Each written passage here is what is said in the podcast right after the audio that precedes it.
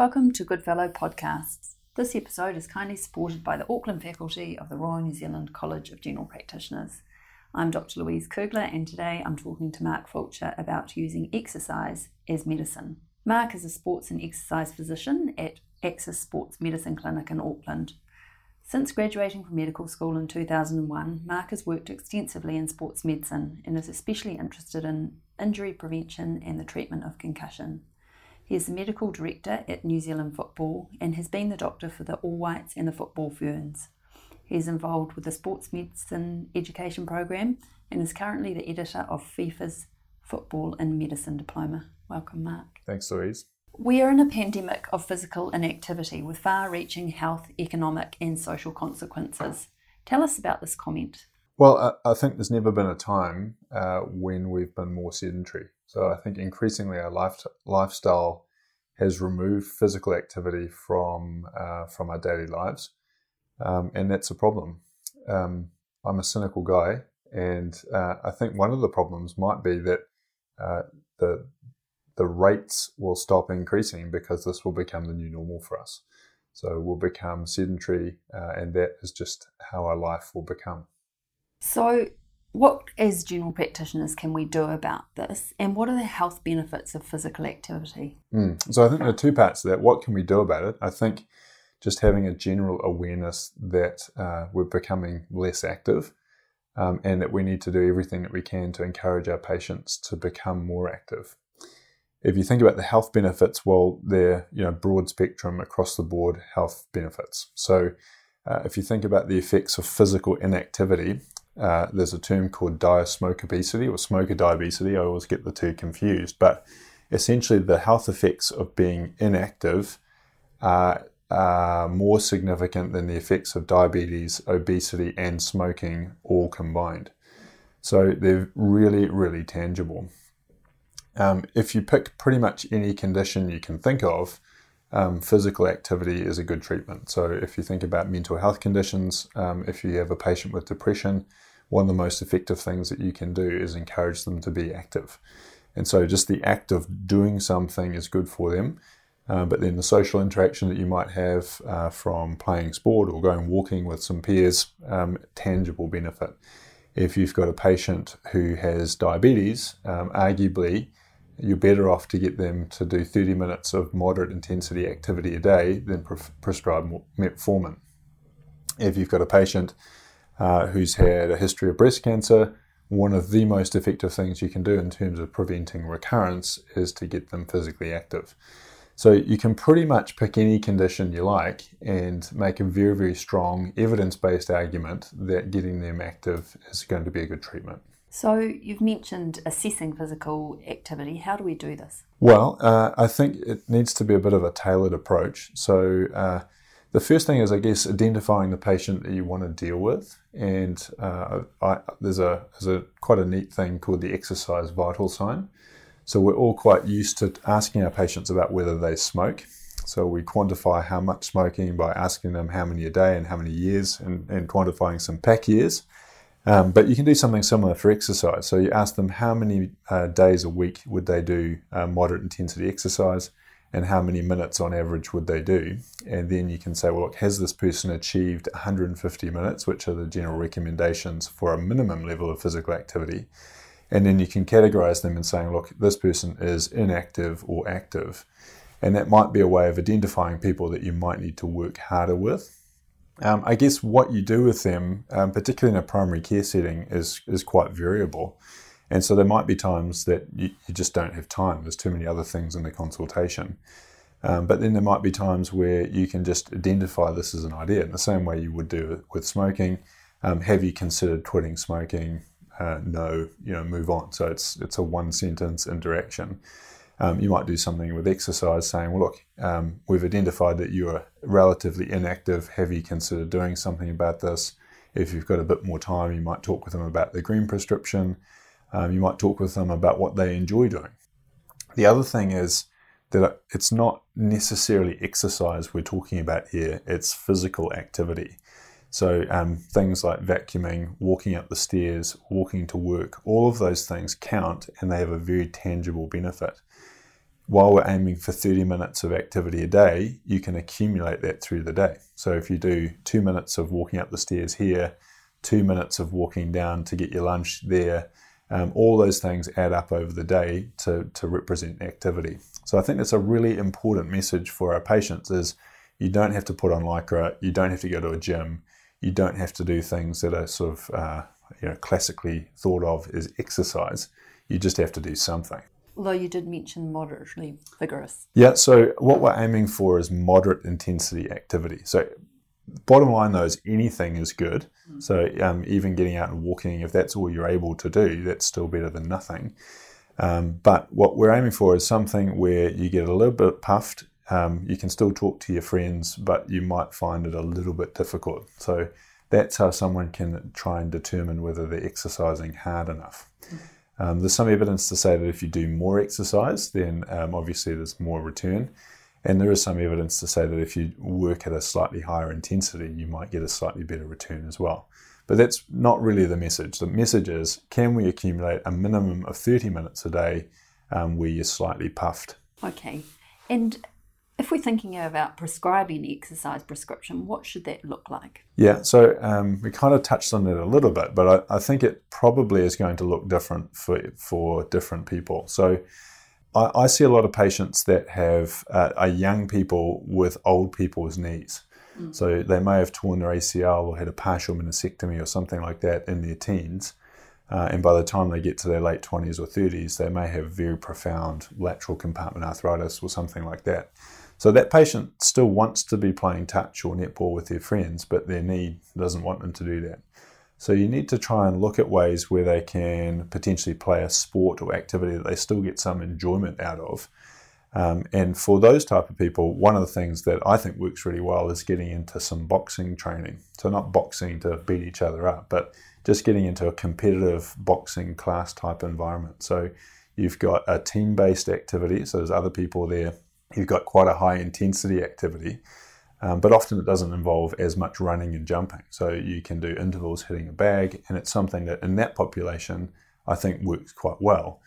Um, then, say if you think about um, kind of an older 50 year old woman who's obese, um, one a type of exercise that might work really well for them is being in a swimming pool but that might be the last place that they ever want to be and the last place that they want to uh, uh, exercise, although you, you can be quite surprised. So I think it's about tailoring the types of activity to that individual patient and understanding the things that they like and the things that they've done previously can be really useful. So there are some people that have never done any exercise ever in their life and so trying to get them engaged in a team sport or going to a gym, that's probably doomed to fail. You're just trying to get more incidental exercise and potentially get them to do more lifestyle things, as opposed to someone who's you know maybe played lots of rugby in their teens. Um, you might try and get them into some walking rugby or walking football or something like that as a starting point. So I think that's a, a, a good point is ask them what they've done before, ask them what they like, and try and tailor your recommendations to that. Perfect. And are there any people who we shouldn't be prescribing exercise? Uh, in short, I would say no. so, I mean, I think exercise at some level, and I, I, think maybe the word exercise is not the, the right word for you know, for everyone. It's physical activity. So, there used to be some guidelines to say that even if you're quite young and, and diabetic, for example, you should have an exercise tolerance test before you start an exercise program. Um, but increasingly, that's viewed as being an unnecessary barrier to activity. So um, I think there are definitely some people that we need to be cautious about and understand that physical activity and exercise does entail some degree of risk. So someone with a you know quite a significant cardiovascular history, you know, when we are physically active during exercise, we are at a slightly increased risk of having a, a coronary event. That's just reality. But then if you average that out over the person's lifetime, um, there's a reduced risk. So uh, those types of people, when there's a, a, a more significant medical history, um, being active is still very, very important. And in fact, it's probably more important than it has ever been. But you might seek some support in, in terms of trying to get them active. So, for example, at our clinic, we have a, a clinical exercise physiologist and so those people will start to be active. We'll do an exercise assessment where they're on a treadmill Um, they're attached to um, an ECG, so we can see what their what their heart rate and rhythm is doing. Um, and we have a kind of more scientific approach to getting active, um, and we think that that makes it safer. Um, but that's not not everybody needs that. So uh, generally, the message should be: we want you to start trying to be more physically active. Don't talk about exercise; just talk about doing more in their daily life. It might be walking to the mailbox. It might be trying to do that several times a day. It's not go to the gym. Mm. It's do more. Perfect. What about side effects of exercise? Yeah, so I uh, I talk to people about medication uh, all the time. So we talk about side effects of amitriptyline or the side effects with non-steroidals, and there's no getting around the fact that anything we do there's a, a downside. Um, but in general, the side effects with uh, exercise or physical activity are you know reasonably modest. So sweating is the most common. Um, if you overdo it, there are some side effects, including the risk of injury.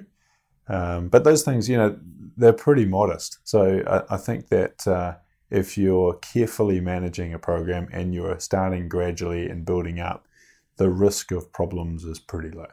And just talking about forms of exercise, we've talked about any exercise is good, but are there mm. any exercises that are actually better than others if you have a well person who's wanting to optimize things? Mode of exercise is uh, an important consideration. So, should this person be in a pool? Should this person be walking? Should this person be riding a bike? Um, and there's some interesting examples. So, uh, in Parkinson's disease, for example, so a really debilitating uh, condition where often people have very limited exercise tolerance they, their ability to walk and have a normal gait is severely compromised.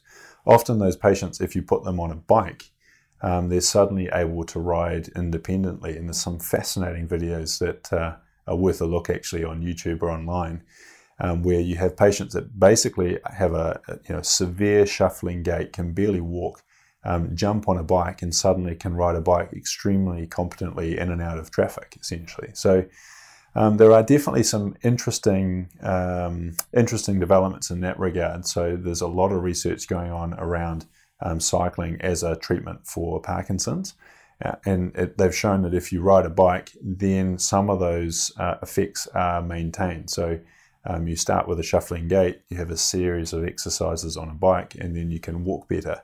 Um, and it does also affect some of the cognitive um, uh, cognitive effects of Parkinson's. It can have a positive impact. So, I think in general, uh, walking and running um, has the best bang for your buck. So, if you can encourage patients to get out and walk and power walk um, and or run, then uh, it's a convenient mode of exercise. So, if you're traveling, for example, you don't need to take any equipment or rely on a gym or anything like that um, and you get a really good return from it. So if you're trying to get some results quickly, that can be a good one. Interval training is another one that's worth talking about. So it's quite fashionable at the moment. It's obviously not something you're going to start with with someone who's been relatively sedentary for a while, uh, but someone that's quite active already and you know enjoys some gym type training. And they say, well, look, I'm just not losing any weight. I'm not really getting any gains from my walking or whatever uh, you can get quite a, a, bang from your buck from working quite hard for short periods. Um, and that might be something that they could consider for a bit of variety. But I, I, guess the bottom line is I think often the message around physical activity gets lost because the patient thinks and hears exercise. So their perception is I've got to go to the gym, I've got to get a personal trainer, I've got to buy some new clothes to do this that is not will never succeed at a population level if that's our message and that's what the patient leaves thinking. And we really need to get them to buy into being more active in their day to day life. The risk of boring you, there's a couple of great um, old studies that have looked at the impact of your daily lifestyle on, on exercise or, or on your health outcomes. Um, and one of those was from the 50s, looking at bus drivers and bus conductors in London. So essentially, the same working day, the same largely working environment. They're on the same bus, but one the driver sat in the seat all day, whereas the conductor was walking up and down the bus clipping tickets. And there was a very, very tangible um, impact between the health status of the sedentary driver and the less sedentary conductor.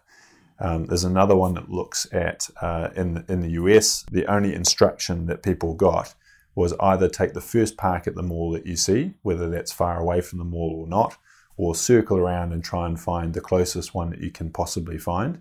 And so that one instruction has had a tangible impact on, on health.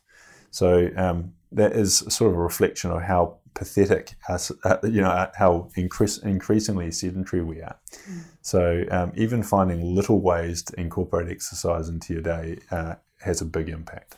Mark, we haven't talked about weight training, and this in our guidelines is a suggestion that we should be telling people to do two weight sessions a week. Yep, so uh, that's absolutely right. So the, the guidelines suggest moderate intensity exercise with some resistance training.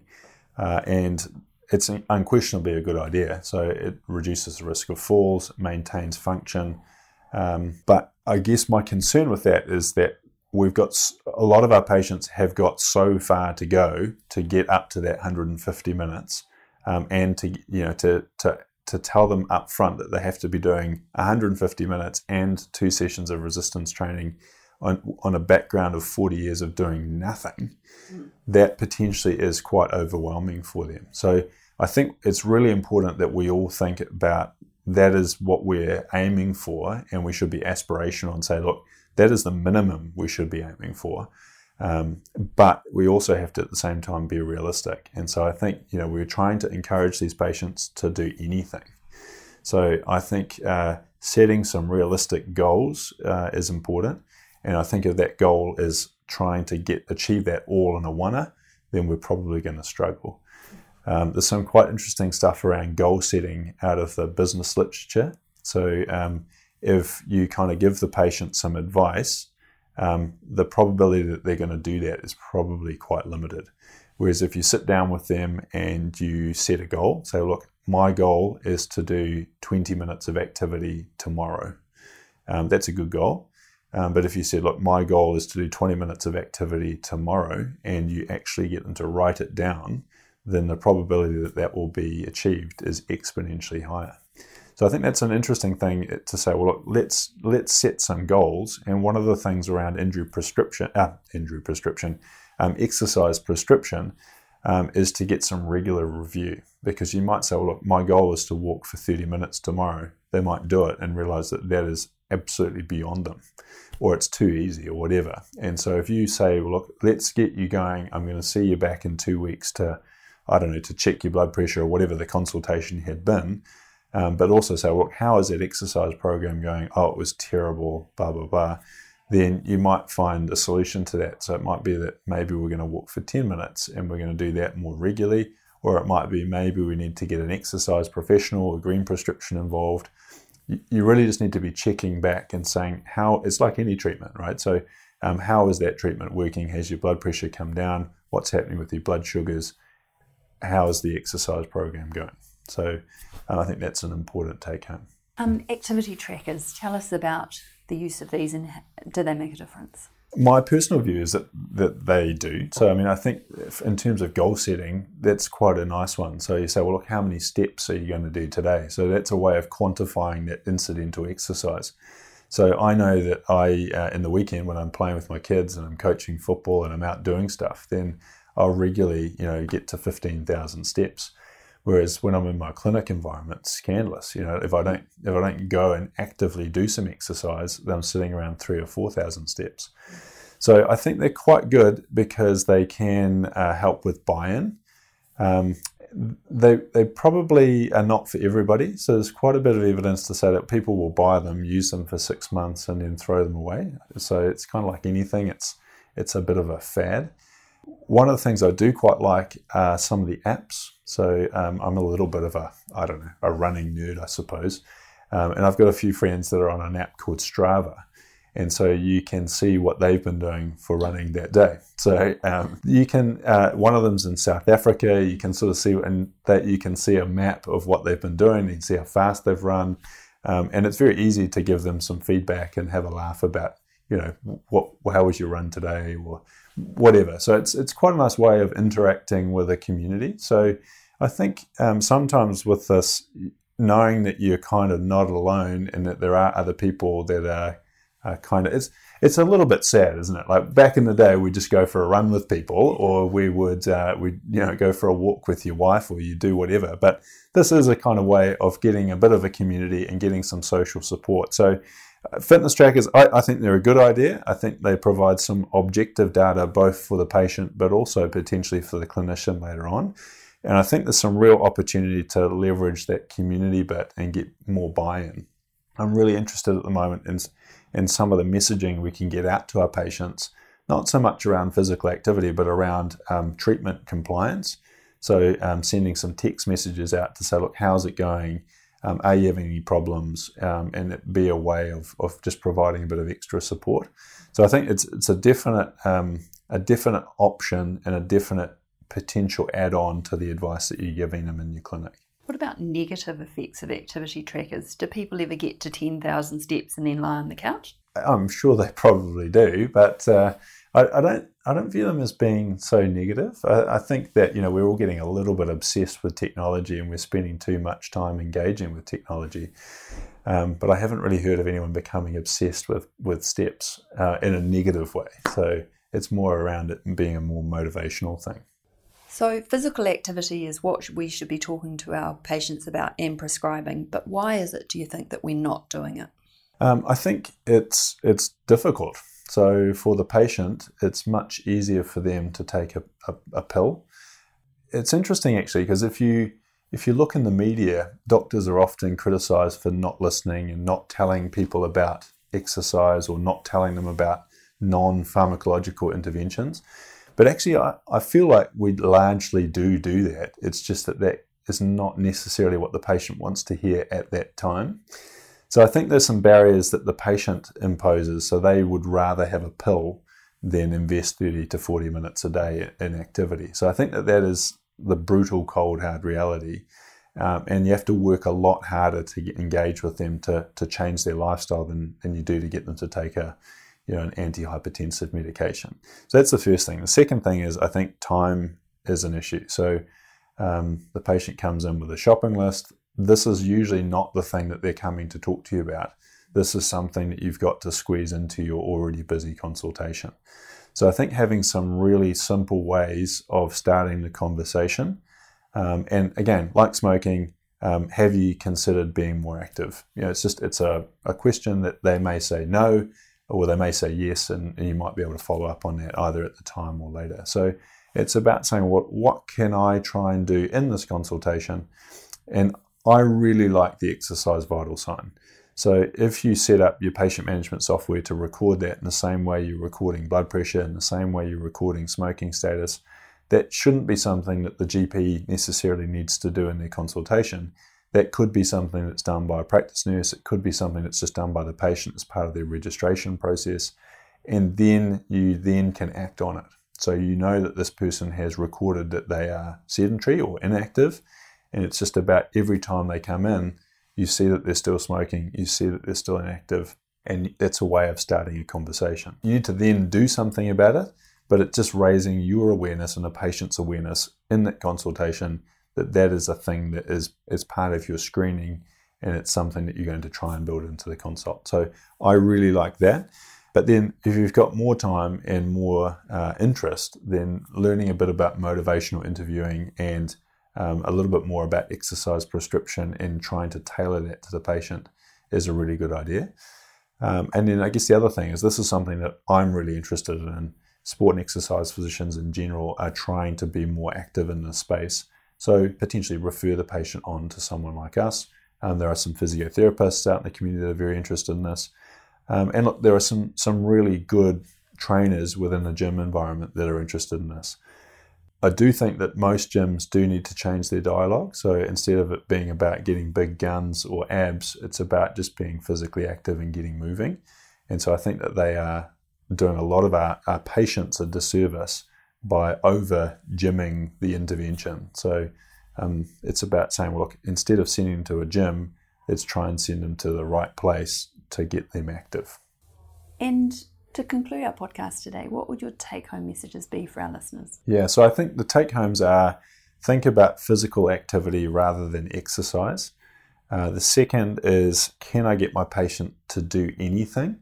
So we're just trying to get them to be more active, and I think adding incidental exercise is a really good one. So what are the things within their day that they're already doing, um, where we might be able to get some gains? The third is uh, have a, a, clear awareness that exercise or physical activity is good for you. So, physical inactivity is worse for you than the combined effects of diabetes, smoking, and obesity. So, that is absolutely scandalous. And if we think about how much time and energy we spend thinking and screening for those three conditions, we need to be making physical activity more of a priority. Um, and then the, I guess the final thing is just thinking about what you're trying to achieve. So roughly 30 minutes of moderate intensity, so slightly difficult to talk uh, activity accumulated through the day, most days of the week. And if you can, aiming for two sessions of resistance training. Thank you, Mark. It's been a pleasure talking to you today. That's my pleasure.